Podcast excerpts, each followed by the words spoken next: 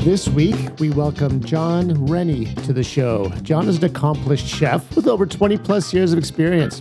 We have a terrific conversation with Jon where we cover some of his past experiences working in the back of house environment, the importance of mental health in the industry, his current role working as a butcher, and his latest initiative partnering with his closest friend, Wes Klassen, who we interviewed in episode number seven of this podcast.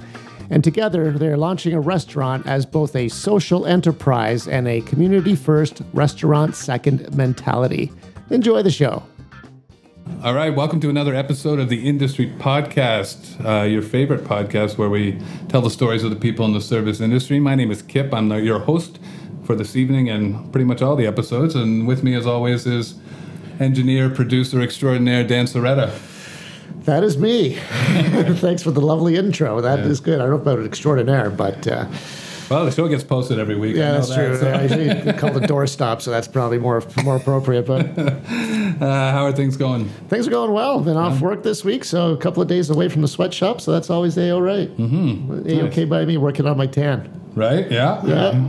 So yeah, recording uh, July thirteenth, and we just are set to open for some indoor dining. That's exciting for me. Mm-hmm. Uh, I also got Max Vax the other day, so you, basically I can make out with anyone in the city. Nice, perfect. so that's exciting. Um, it's weird. It's kind of like I felt like shit the next day, but it still like was such a free, freeing yes, feeling. Nice, nice to feeling to have. Know that you can walk around and not worry. Yep yeah, so as always, we have a great guest for you today, and we'll get to Jon Rennie shortly. I'll be bringing him in, but uh, we'll get the uh, sort of housekeeping out of the way first. If you haven't been listening to all of our episodes, I can't imagine why that would be, but uh, you should probably you can still go back and check them in the archives. So late recently, we've had. Uh, last week we had a Juki, the tequila fairy from Tequila Tromba. Correct. fun conversation previous to that, we had some jackass yap about himself for a couple episodes. Yeah, and then uh, that's right, Mr. Kip Saunders. There's parts one and two. yeah. Pre- and then the, uh, super amazing uh, Aubrey Slater interview that was also broken into two parts. And if you haven't listened to that one, I can't recommend it enough. Yes, our friend Aubrey has lived an amazing life. Before that, we had. Uh, Angela Ayo, the super wine girl, and we had Alyssa Dunn. Alyssa Dunn, the badass bartender. Yes. So yeah, so check them all out. They, we've been doing this show for a while now. What ep- what episode are we on here? Jon's episode here will be episode seventy-one. Oh fuck, man. It's hard to believe. Yeah. So many Mondays we've been getting drunk together. That's right. It's about 65 more episodes than everyone thought. Yeah. yeah. Okay, so if you'd like what you're hearing on the show, then you should subscribe, rate, and review. That does help us out quite a bit. Uh, if you feel like you'd like to be on the show, you want to tell us your story, then just DM us at the Industry Podcast on Instagram. And uh, as always, a massive shout out and thanks to at Zak Hannah Design for all the amazing artwork. Zak actually just dropped us some new cocktail illustrations we'll be posting throughout the week, and you can check out his work on uh, the Industry Podcast Instagram feed. Yes, and there's also a link to Zak's Instagram in the show notes every week as well. Yeah, he's doing big things now. He's got his own thing going, so graphic design, hit up Zak Hannah. Well, now that we got all that shit out of the way, let's uh, let's bring in our guest, Jon Rennie. How you doing, Jon? Great, uh, happy to be here. You know, just uh, just living the COVID life. Uh, I mean, yeah. Uh, when you're saying you got double vaccinated, you know, felt like shit the next day, but at least you know you knew something was happening to your body. Like, yeah, exactly. Yeah, that that exact experience. And I, yeah, I went to work the next day, and yeah, I just felt like it was going to collapse until like noon, and then all of a sudden, all of a sudden, it just kind of dissipated and went away. I'm like, okay, I think it's yeah. survive the rest of this day. So yeah, it's weird. It, it was kind of like that for me as well. It's like I felt really crappy for like two to three hours, and then I was good. So yeah. yeah that, that's an easy price to pay. Oh yeah, for sure. Like it's uh and you know, for me, I was so pumped to to get my first one because you know, so being in the butcher shop and you see hundreds and hundreds of people every single day. Mm-hmm. And, you know, you got some some amount of distance because there's a counter between you, but it's still that like, you know, feeling very blessed to be able to like converse with people on a daily basis and not being stuck in the house. But at the same time, you have that like oh, these are people that are really not doing things that they should be doing, and you know that's also not the best. So it was that daily kind of battle between hey, I get to talk to people. Oh, I also have to talk to assholes. So yeah, my, my, my, business partner actually got in a fight at your butcher counter uh, with a guy who refused, who was not wearing a mask and wouldn't stand far away from him. And Justin was like telling him to back off. Can you just back off a little bit? And the guy's like, "You're, you're a sheep. You're wearing a mask." Like all this stuff. so, so yeah. I, I, we know of which of which you speak. yeah. Well, I mean, at least at least he wasn't getting in a fight with the butchers because, like, you know, that's that's not really a fair fight. No. yeah, yeah. So let's talk a little bit about that. I, maybe we'll handle this in reverse for a change, just because you brought up the butcher shop uh, first. Why did you decide to get into the like sort of behind the counter butchering after so long in uh, as being a chef? So, I mean, for many years, I think butchery was really it was going to be my uh, my retirement program It was like, okay, when I'm you know too old and de- decrepit to, to work the line anymore, you know, I'll take that slower paced job, butcher some animals, learn kind of like a, a separate but similar craft. And really, it was just it was the right the right job at the right time. So um, I for many reasons needed to be out of the industry at least temporarily. This job came up and and the timing worked exactly perfectly where i could give solid notice take a week off and decompress a little bit and then just start in from mm-hmm. the bottom. So i mean it really it was in the back of my mind that it was something i always really wanted to do. Something i really always wanted to learn was this whole animal butchery. Right place right time came up really really smoothly and and just flowed into it. And i think you know, it's one of those things that lots of chefs love to do that. Oh, we're going to bring in a whole pig. We're going to do this. We're going to do that. But you never really get to practice it, or at least not nearly as much as you'd like to. So, you know, you bring in how many how many pigs can you sell out of a small restaurant? You know, mm. it's like not that many. But then you go and do, you know, somewhere between like three and ten pigs a week for like two and a half years. All of a sudden, you're like, oh, okay so now I know how to do this, that, and the next thing, and and you just you have a, a bit a much better sense of okay, how can I actually use a whole animal in cooking? Mm-hmm. Uh, as opposed to going, okay, well, I know I can get the chops, and then I'm going to have to grind some stuff, and you know, I don't know if the pigs have like two inches worth of fat on it. What am I supposed to do with two inches worth of fat, right? With, what are you supposed to do with two inches worth of fat? Uh, well, you make lardo, you render it, you just eat it. Like the, the pigs we get in there is just, I would literally just eat that fat. Like mm. it's, I, have always loved pork as a, as a whole. Um, yeah. But this stuff, you know, because it's pastured and because it's raised on specific diets and stuff, like the meat or the meat is great, and the fat is just like sublime. Like I hmm. would just fry a piece of fat and eat it like it was the meat. Wow. So there's lots. I mean, there's lots of different things you can do with it. You yeah, you can cure it, you can render it, you can just eat it like straight on. Um, you know, you're making making chicharrones with the skin. You make stocks with the with the bones. You know, there's cuts that uh, when you start getting to breaking beef, then you start seeing pork differently, and you start going, "Oh, okay. Well, here's like the this is the skirt steak. So actually, now I can use a pork skirt steak, and like who's using pork skirt steak? Not very many people, mm. right? So you start you start viewing animals differently, and just getting those moves down. Again, it's like when you're an apprentice at a restaurant and you have no idea what you're doing and you're like just struggling around and doing this and that and you're just hopefully getting through the day and not getting screamed at right. um, but then, not that literally anybody ever screamed at the at the butcher shop ever, because it was just like the most chill place ever. But you get into that groove where you start improving day after day after day after day, and then you're able to see more things, right? So mm. you, instead of just seeing the thing in front of you, you start seeing, okay, well, you know, how can I do this a little bit better, a little bit smoother, a little bit faster, um, and then be able to pass that information on is, you know, it's huge. And then also at the end of the day this like two and a half years of being away from the industry in in many ways has allowed me to look at restaurants and think you know what i might be actually able to go back and do that again but mm-hmm. differently Okay, so let's talk about sort of how you got in. So it sounds like it's kind of like you're you've learned a whole new craft this at this stage in your career, which is pretty cool. And this is obviously stuff they don't teach you in school. I don't know anything about the back of the house still after all these years, unfortunately. but that's why you have to bear with me. That's why I don't do my own kitchens anymore. Thank you, Swine and Vine. Uh, um, but let's talk about how you got into the industry in the first place. What uh, like what was your first job? How old were you?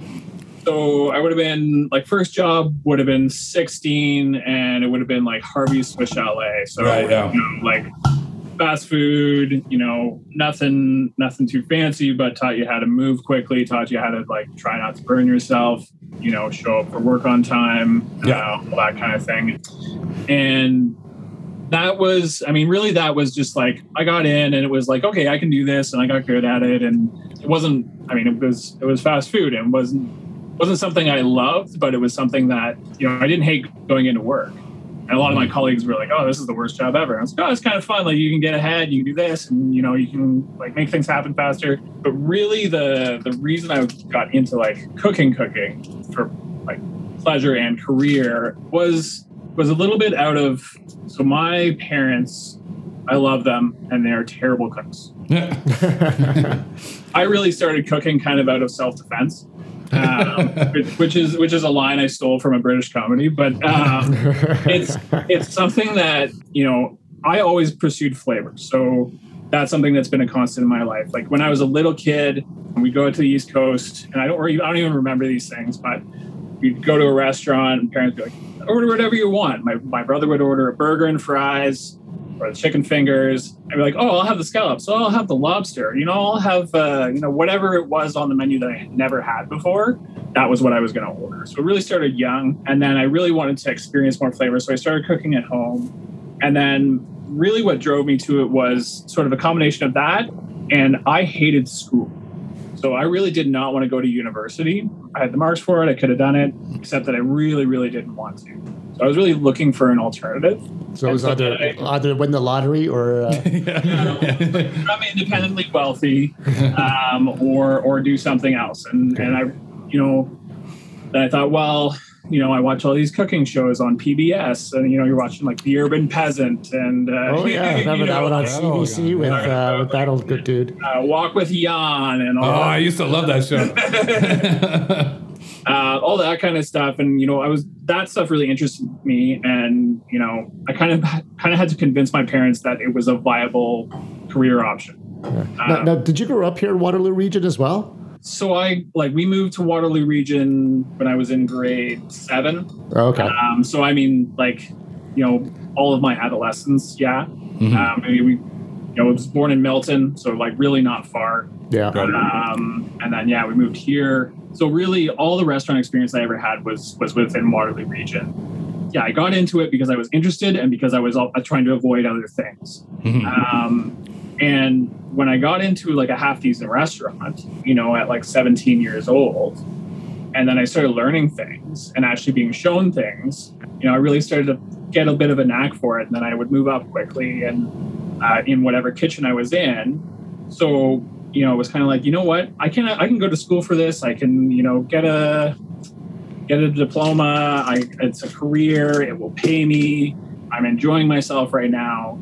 Uh, so basically, like that kind of came down to you. okay, well, you can try it. We'll, you know, we'll fund your school. You know, I'm very blessed to, to have parents that paid for my schooling, right? And so yeah, I, I, you know, I did well at school partially because I'd done that for years already. You know, I, I kind of went to the went to school and made fun of the made fun of the other students but the chef when I was done my stuff and they're struggling along. Like, hey, look at this guy. He can't even cut a brunoise. Hey, so where did you go for your culinary education? Uh, so I did George Brown, Toronto. So and and that was great. So at the time, John Higgins was just kind of like taking over that program and starting to really pull it forward. And he was uh, he was great for me. Like he, you know, anytime I talked to him, he was there to say, you know, I you know, eat this, try this, taste this, you know, do this. Hey, do you want to? You know, I'm doing a James Beard dinner this weekend. Do you want to help? Yeah, absolutely. Cool. Of course I do. Right?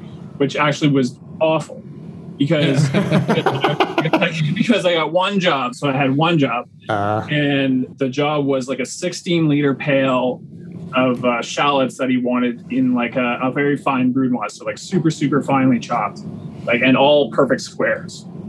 So you know, 16 liters of this, and you're, you're a kid, and you're like, okay, well, it's a James Beard dinner, and you know, I remember I remember the whole thing too, and it was like very distinct in my mind. So I said, well, how how fine, chef? You know, how fine do you want this brunoise? He's like, and he's very Scottish guy, and he's like, you ever been to Collingwood? well, yeah, I've been to Collingwood. You ever been to the beach? Like, yeah, I've been to the beach. You know the grains of sand on that beach. Yeah, he's like, like that. And you're just like you're just dying. You're like, oh no. But as terrible as that like like several hours of you know doing one task was, I got really really good at it. Yeah. And you know, like he got me he got me a job that I subsequently got fired from. And, I, and, then, and then I went back to my you know, hat in hand, yeah, I got fired. Okay, well, the, did did you learn something when you were there? Yeah. Do you know why you got fired? Yeah. Are you going to do that again? No. Great. Cool. Get another. Right. job, Yeah. You know? That's true, and like that's something that I guess we're maybe in this industry you're a lot luckier that than in other um, in other industries where it's like there's always seems there's always going to be a job for you. Oh, yeah. like, and, like and even if you burn all your fucking bridges in one town, you can move to another town where they don't know you. so, Or or find for find some people that didn't like the people that you burned bridges with, and then right, that's the other way. There's Yeah. always some some way to get in, and especially I mean, right now, everybody's having a hard time hiring, right? Yeah. It's, it's there's definitely a job for you right now. You know. Sure. yeah, Uh, please come back, people. Come back. Yeah, like anybody, please come back, please. you know, like the whole industry needs people, and you like you're seeing that in in in like service as a whole is like not just restaurants, but it's like any sort of like per like uh, public interactive service industry job. People are not coming back Mhm. and and from what I from what I understand from personal experience and from what I'm reading and from what I'm hearing from people that I know is they got away and and had some time to rest and their brains recovered from kind of like abuse of an industry as a whole and decided I'm never going back to that. Mhm. Um, and that is kind of leads to something that that um, has been sort of a major project for the last couple of years for me. Uh, Yeah, let's talk a little bit about that. okay, so and we'll, we'll we'll have we'll try and sort of have a discussion about some of this stuff because I, I know I've obviously read a lot of your stuff on Instagram and uh, there's a lot of stuff that I think uh, that I completely agree with. Some other stuff maybe not so much. So we Yeah. can have a little discussion about it. First of all, like when you're talking about like abuse in the industry, specifically you're talking about the long hours, the no breaks. Are you talking about I don't know, fucking Gordon Ramsay style chefs? Like what are we talking about? uh, all of it. All of- all of it, yeah. Like, there's there's a there's a large variety of things. So you have and and when I say the industry as a whole, I'm it's not. You know, a lot of people look at that and go like, "Oh, you're saying every single person in the industry Right, yeah. way," Yeah. and that's not what I'm saying. No, and I, I, I, I think that would be a pretty ridiculous way to interpret what you're saying. So, but, well, yeah. that's definitely happened. So Yeah, I mean, yeah. but just just to put that out there. But you know, if you look at the like general requirements of the job in, I guess, in any of the places I ever worked, they go against labor laws. Mhm. Like very badly against labor laws. Sure. You uh, look at a lot of environments that foster that sort of Gordon Ramsay, you know, I'm the chef and I can scream and swear and do whatever I want, and you're supposed to bow down to me because I am chef and I am God. You know, so that's that's a very just like generally you can look at that and think, you know, it's it's entertaining to watch it on TV. sure. Um, it is not entertaining to be subject to it Mhm. and it's not it's not a happy way to live your life when you are the great Gordon Ramsay person. Because I've done that too, you know, like I've been that guy that screams and yells and freaks out and you know over what like a plate of food. Yeah, You know? that's an interesting point there, and I think that like I bring this up on this show constantly. Like at the end of the day, we're not splitting the fucking atom here. Like this is like we like in, if you're in the back of the house, you make food and you make it as well as you can make it. If you're in the front of the house, you're making drinks, you're bringing them to the tables. Like we need to get over ourselves a little bit. Like it's not, it's we're not, it's, we're not that big a deal. Yeah, we're not saving lives. No. You know, we're not we're not changing the world. Um, you know, we're making some people hopefully happy for a few hours, you know, at a time. Yeah, and I, I, I, when I was younger, I was that kind of dick sometimes as well. And so, what do you like? Just not to cut you off, but like, what do you think?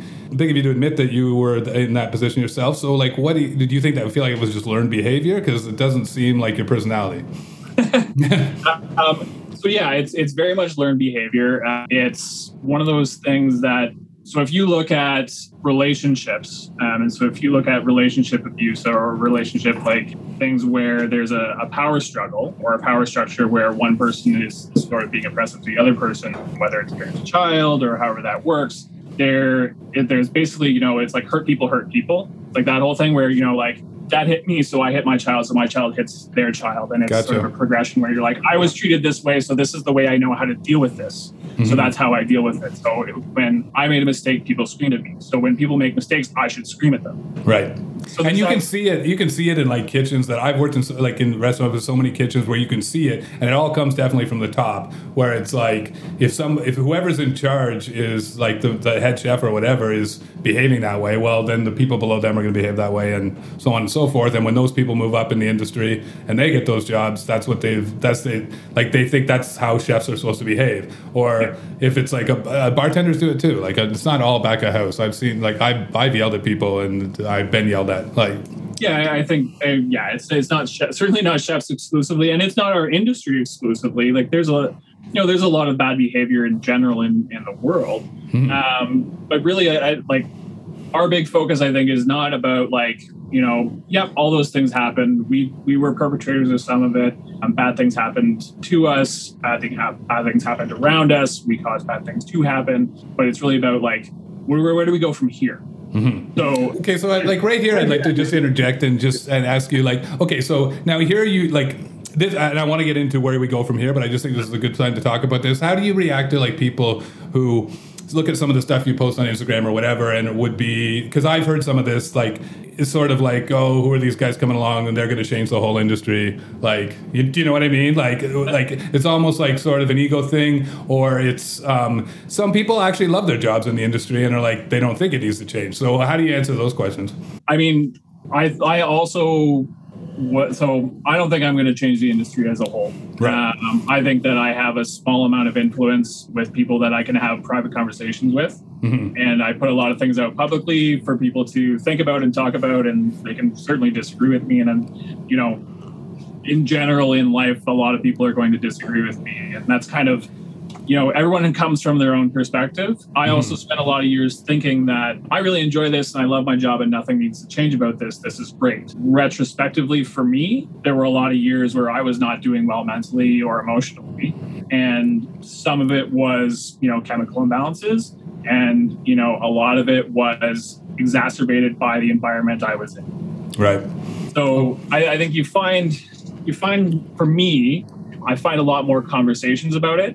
Um, I find a lot more people talking about, you know, these are the things that I came up through and I don't want to perpetrate them anymore. And so and so you're not like saying your your goal isn't to say, oh, you guys have been doing everything wrong this whole time, or and, and we have all the answers. it's more just like these are some things that you personally would like to see change. And and really i mean that's why you get into business for yourself right? Which is i know where you're intending to go with this. So it's like kind of like if i it's kind of like everybody does this you're just kind of doing it on a more public scale. I, I would say, like everybody, uh, every place I've ever worked, there's been people, and I'm sure I know for a fact it's happening at my places now, where people are standing around going like, "Oh fuck, if I was in charge of this place, this, this, and this, this would it be happening, right?" Yeah, because everybody thinks they know they can do it better than the people they're working for. But so it's kind of like that, but on a bit, a bit of a larger scale, and sort of with a more focus on like. Um, like a, a mental health um, slant on it. Yeah, absolutely, and and a lot of that comes from you know having personal struggles with mental health, uh, going through you know that kind of thing with with friends of mine, and talking through a lot of those things. You know, doing counseling, doing you know a lot of work on myself because you know for me I, I mean for me to sit here and go like i know all the answers and i'm i'm great and everybody else is stupid would just be like i don't i don't know it's you know it's idiotic right. it doesn't make any sense but I think what I'm putting out there overall is, you know, these are things I didn't like. These are the ways that I'd like to see them change. And here are some other people that are that agree with me. Right. Okay. Well, let's talk a little, a little bit about some of those things that you want to see change. Uh, I think this is probably a good time to mention that friend of the program, who one of our earliest guests, like I probably didn't know what the fuck I was doing back then, uh, was is your uh, business partner and best friend Wes Klassen. We love Wes, and that is episode number seven. Seven. Wow. Go check that out in the archives. You, so, and you guys are actively now trying to get your own spot going. Yeah. Uh, uh, and so, talk to us a little bit about what some of the things you're going to enact there that would be lead to a change in the industry and maybe helping some of these uh, help uh, kind of level things out in a mental health perspective. There, there's lots to kind of unpack there, but I'll, I'll kind of start with a, with a couple of things. So, uh, part of like part of what I'm like actively doing right now is a bit of like policy writing, right? So it's like code of conduct and that kind of thing. And what it really comes down to is so there's the concept uh, in restaurants that we've I'm sure we've all experienced that like this is your it's like your second family, it's your chosen family, you know, and to think about that in a way of like okay so when we when i talk to you so we're now we're working together. When i talk to you we both come at those conversations with the assumption that the other person has has the other person we each have each other's best interest in mind. And it's about aligning values. So like mm. we can disagree on things but ultimately we have the values of you know we both want to enjoy our job uh, we both want to put out great products. We both want this restaurant to be as good as it can be, and we both want to feel fulfilled at the end of the day. So then, like, how do we get how do we get to that sort of ultimate goal of like, you're gonna you're having a great time, I'm having a great time. We can disagree, but we're still kind of a family. Mm-hmm. You know, like I argue with my brother, it doesn't mean we're not family or we don't love each other. Mm-hmm. So some of it is about communication. A lot of it is about communication, um, and and in about the assumptions that we make about other people that are in the environment. So, if the assumption is that it's front of house versus back of house, yeah. um, which happens a lot, then it's more combative. If it's we are actually a team environment and like i'm trying to i'm helping you as much as i can you're helping me as much as you can and to come at those conversations with that perspective and remind ourselves of that consistently you know a lot of that sort of conflict you know dissipates it's still going to mm. exist there's still stress. You know, it's still a restaurant. Um, yeah. So how do you find like the people, the person on the other end who's going to come at it from the same perspective? I guess is where I'm wondering. Like, I, it, it's very clear that you would be an easy person for me to talk to about that if I was in that position. But you're also going to get like, you know, I mean, people from all walks of life get into this uh, industry, and some of them are looking out for themselves. Yep, for sure. And and at the end of the day, you know, we're like, so I find that the more that I present that to other people because I'm like I'm practicing this right now. You know, like like a lot of these sort of techniques of where, like how I communicate with people. Like I'm practicing that with people, and I'm fucking it up. Like I'm doing it wrong sometimes too. That's how you get good um, at it, though. Like that's how you get better is you make mistakes. But the more that I do it, the more that I find it reciprocates. Yeah, um, okay. Um, and there are going to be there are absolutely going to be people that will not thrive in that environment. They won't like it, um, and they'll probably quit. Right. And but I guess that's the same as any kind of environment, right? Yeah. Like it's not like you, yeah, it's, it's not so much. It's interesting because you're not you're not so much reinventing the wheel. You're just trying to come at it from a different angle. That that might just be. It, it's just not the way the industry is sort of operated on a whole for so many years, and and probably to the fault of the industry. I mean, if, if people are ha- if it's causing mental health issues for people, and if people and there shouldn't be any kind of environment where people are getting yelled at and screamed at and shit thrown at them. So yeah, it's not like. I don't know. I think I think sometimes people hear some of this stuff in the industry and they're like, "What the fuck? This is like we know what we're doing. We got ourselves into this." Like, and and not just like you're not really trying to phrase this properly, but you're not proposing anything that drastic. I, like I, at the end of the day, I think what we're what we're proposing is treating people like human beings with feelings and and you know See, that's fucked up. you know, people that people that come come from like that, yeah, come from unique perspectives and saying, you know, something's happening with you today, and you know, what's the reasoning behind like what's happening with you that mm-hmm. like you're having like I'm gonna have a I have a terrible service today, but it's because my cat died or whatever you know whatever that is, and, and saying like instead of the you know looking at the the results of the of what's going on and going okay you're having a bad service and so therefore you're being a bad cook today it's like you know try to understand that where that person is coming from first right and sometimes it's just they're having a bad service because they don't want to be there and they don't like you and they don't want yeah. job Sure. You know, that's that's going to be a reality. Right. Um, but you can't just assume like if you assume that and, and just go, hey, like you suck, then yeah, they're gonna they're definitely gonna suck back. Yeah, that's true, actually. Um, okay, so let's talk a little bit about. Uh, so, I, I mean, um, obviously, to me, that a lot of what you're saying here makes sense. Um, if we can get to a situation in the industry where people are at least thinking about each other while they're working together and recognizing that the goal of everybody is for the success of the restaurant and i always try to preach this to my staff as well. Like if the restaurant does well everybody does well. That's just how this industry works. Let's talk a little bit about the business side of this if you're okay with that. So i know some and, and this is where i'm coming at it because uh, the, the industry sort of run the same way for so many years and i've run my own businesses for a while now. I just want to tackle sort of so you guys are going with uh, the no tip model Yep. correct and we have had uh, we had a discussion, a roundtable. Uh, Dan will pull up the episode number for you guys to search in the archives. It was very interesting with a chef from Pearl Morissette, and uh, what was the other restaurant in uh, Oh shoot! Stratford? That's Right. bad. Well, it was a long time ago. We've done 75 episodes. God damn it. episode, episode thirty-six. 36. It's called Roundtable on Tip Culture, Dispatch Restaurant. Dispatch, yes, and Pearl Morissette. So, and so that's those are the kind of restaurants that you're sort of modeling your um, Yeah. formula on. Yeah. Uh, so, and we had an interesting conversation with them about how that would work. So, let's extend that here with you.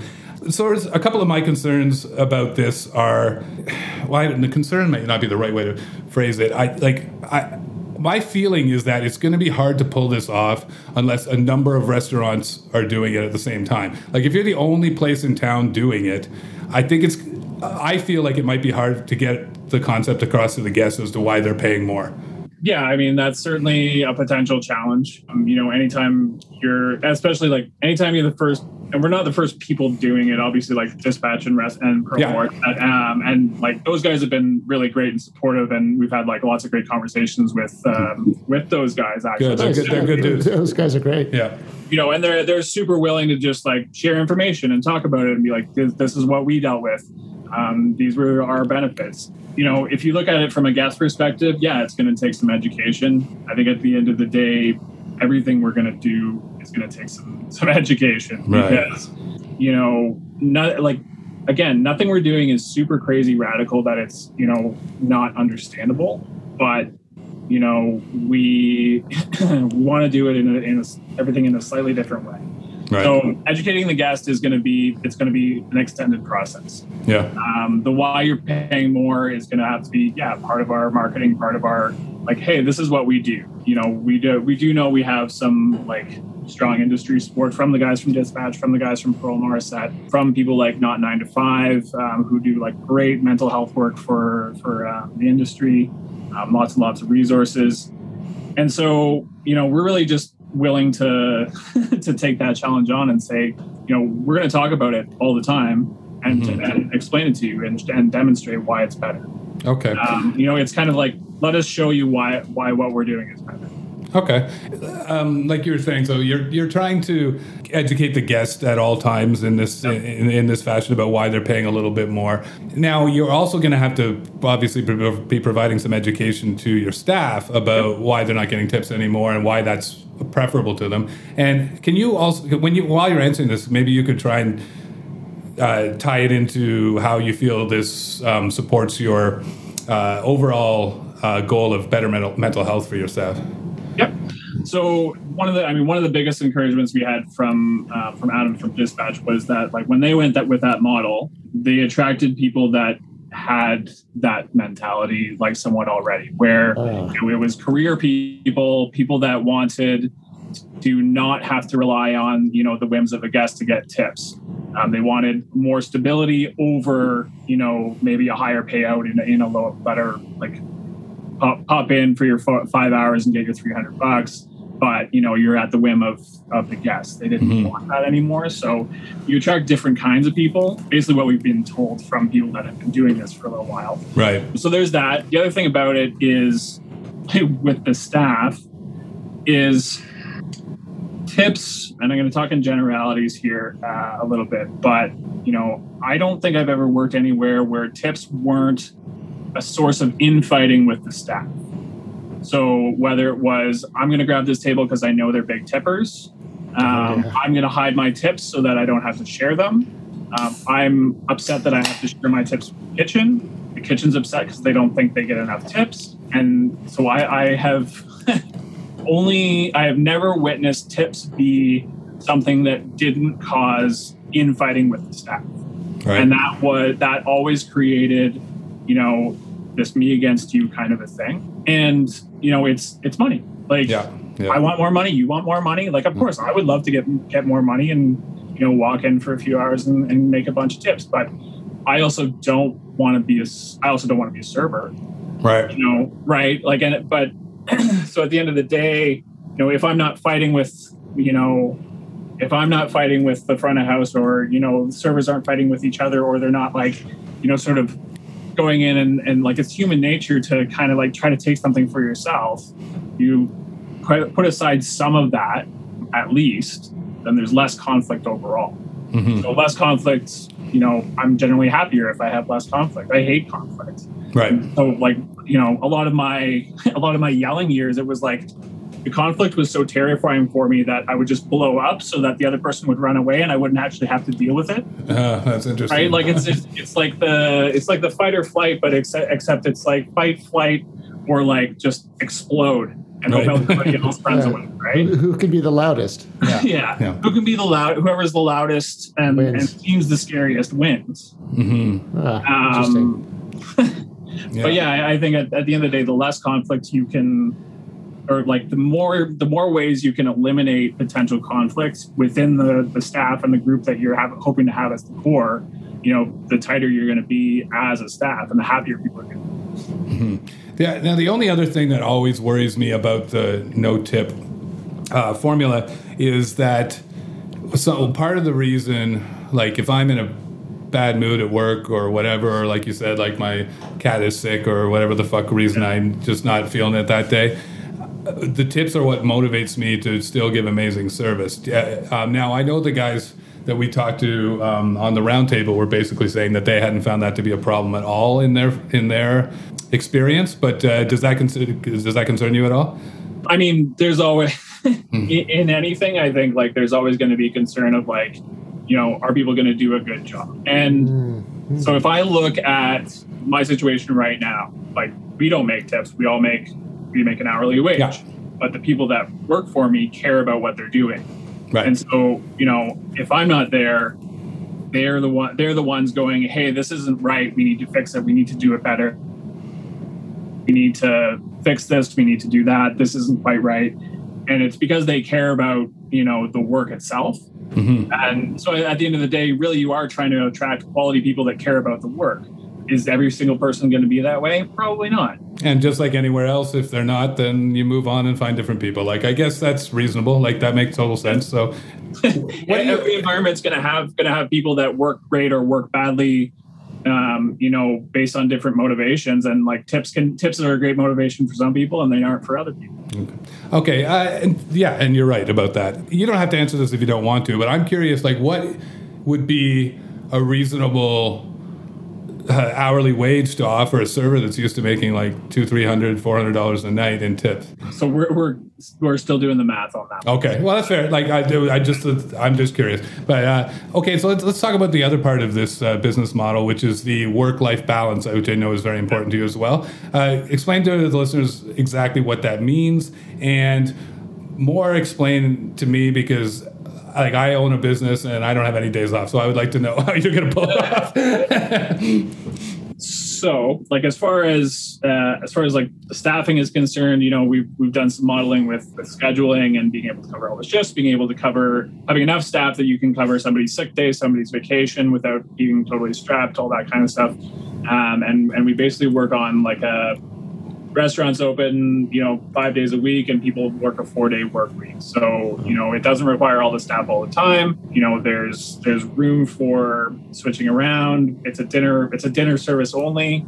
So you're not doing lunch service. So that like that's kind of our model that way and like I've, I've kind of done the math out with like how many people i need to cover however many seats in the restaurant so that we can give good service et cetera, et cetera. so that that's what it is for them and then honestly for us uh, like for the owners of the restaurant it's it's really about setting boundaries Mhm. so i so i manage the butcher shop right? And so, like any other place that I managed, I, I worked seven days a week.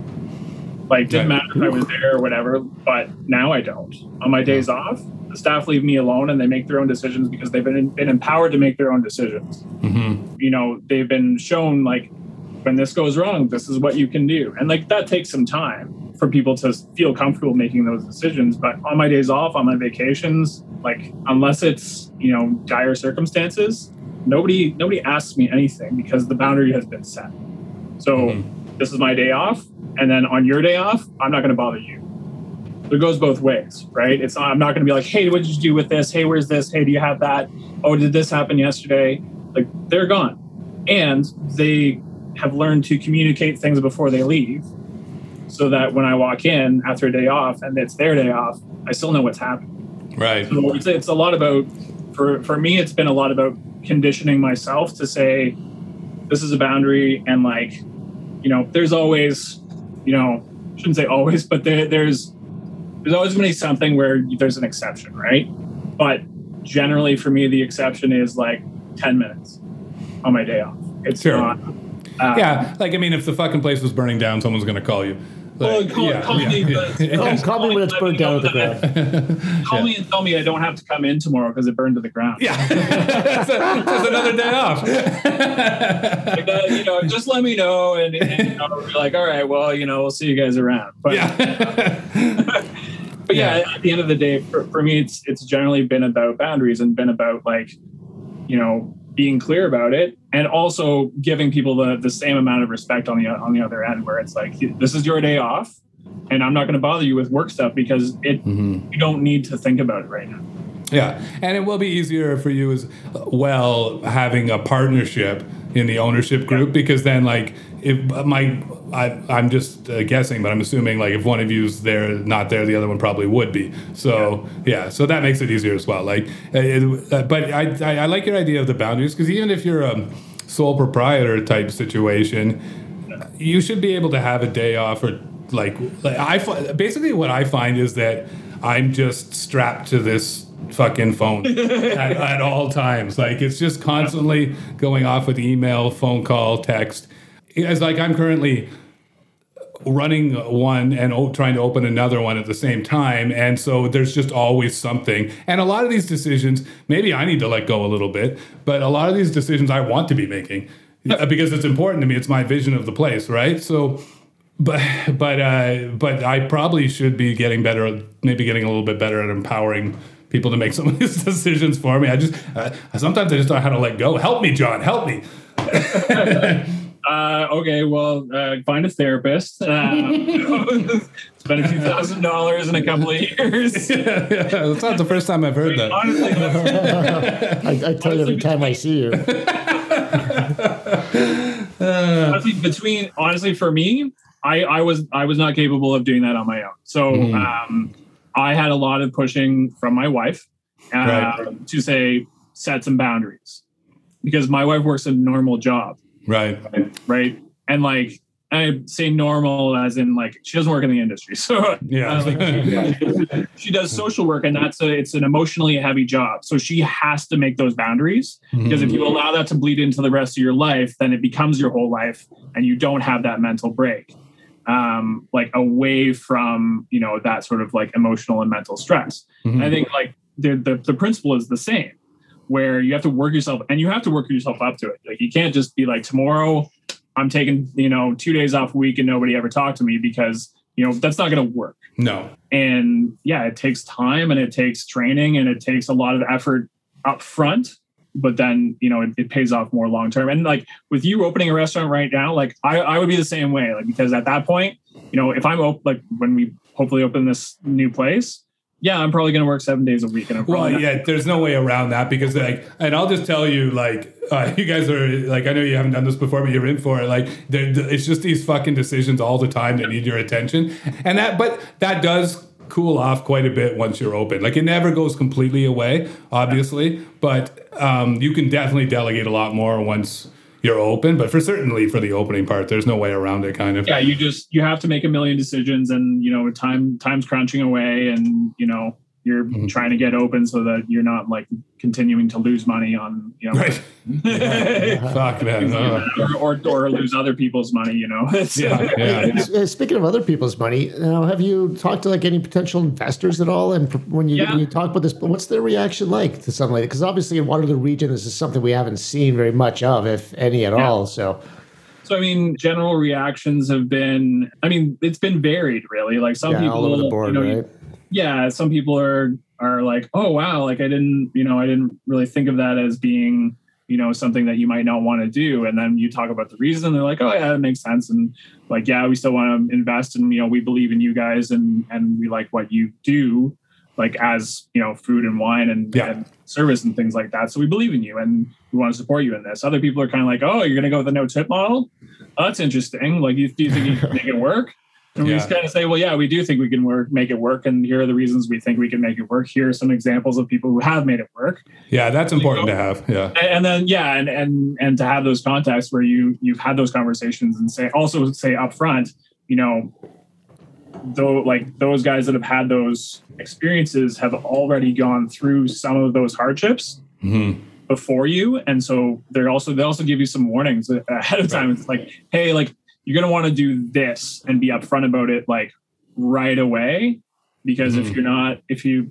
you know don't start an interview with anybody like don't even have them come in and talk to you unless they know you're not doing tips right yeah yeah like you're wasting your time I know. I, I, I've, I, so I do tip pools, and I've even had that issue with like that where now I mention it before anything starts. Like, but in the interview, I'm like, okay, just so you know, this is what we do in my place as a business. If that's not for you, that's cool. cool. Yeah, like, you know, you don't want to work here. That's fine. Because some people don't even want to do tip pools. So. Yeah. Yeah, and, and we, we know the reasons why, right? Uh, it's generally greed. but I also think that in much in the way that maybe people aren't looking at like the no tip model in the long term or big picture way. They also don't look at the tip pool picture that way. It's like if if we are all working together as a unit, then we're all going to make more money down the road. Like yes, but yeah, like there, there's there's ways of doing all those things, and and really it comes uh, at the end of the day, it comes down to you know the work environment as a whole, where you know if we're actually if I actually care about you and you care about me, then we're going to work that way. Right. If I if I'm out for myself, regardless of whether it's you know my own tips, tip pool, no tips, you know, whatever, some other system we've all never heard of that's the perfect solution to the restaurant industry. You know, there's going to be somebody that is not going to fit into that and not pull their weight. Right. Yeah. That, that's gonna that's gonna exist. That's how it is. You ever worked in a like I've never worked in a place where you know at least at some point along the way, you didn't have people that didn't pull their weight. Mm-hmm. it didn't matter whether they got tips or no tips or whatever. It was like, yep, somebody's not going to pull their weight because they don't want to work. All right. Well, I'm going to give you uh, one more question of just stuff I've heard, just shit in that's out there. So, uh, like, and uh, just for the record, you do not hate the service industry. This is correct. No, right? I don't. I, am wanting. I'm wanting to go back into the service industry. I don't right. hate the service industry. Okay, that's good, and I'm glad. Okay, well, I wish you guys all the best, and definitely, I think no matter what anyone's opinion is on what you guys specifically are doing, I think we can all agree that there need to be some positive changes in the service industry as a whole, and you guys are purveyors of that, so that's good for everyone. Cool. So thanks, man. Thanks for giving us your time. We appreciate you coming on. Oh, and uh, one last question: oh, If yeah. someone wants to get a hold of you, what's the best way if they're interested in uh, reaching you, either to work for you or invest in you, uh, invest with your plan? So, quick, quickest way to get a hold of me is through uh, DMs on Instagram. So it would be Cook Jon Rennie Cook. So at Cook Jon Rennie Cook and fire me a DM. Perfect. I'll, I'll put the link to that in the show notes if anyone's interested. Yeah, thanks a lot, Jon. I appreciate you coming on and like taking some a little bit of the pushback questions. Uh, you handled everything great. So thanks, thanks again. Thanks, guys. Yep. Have a good night.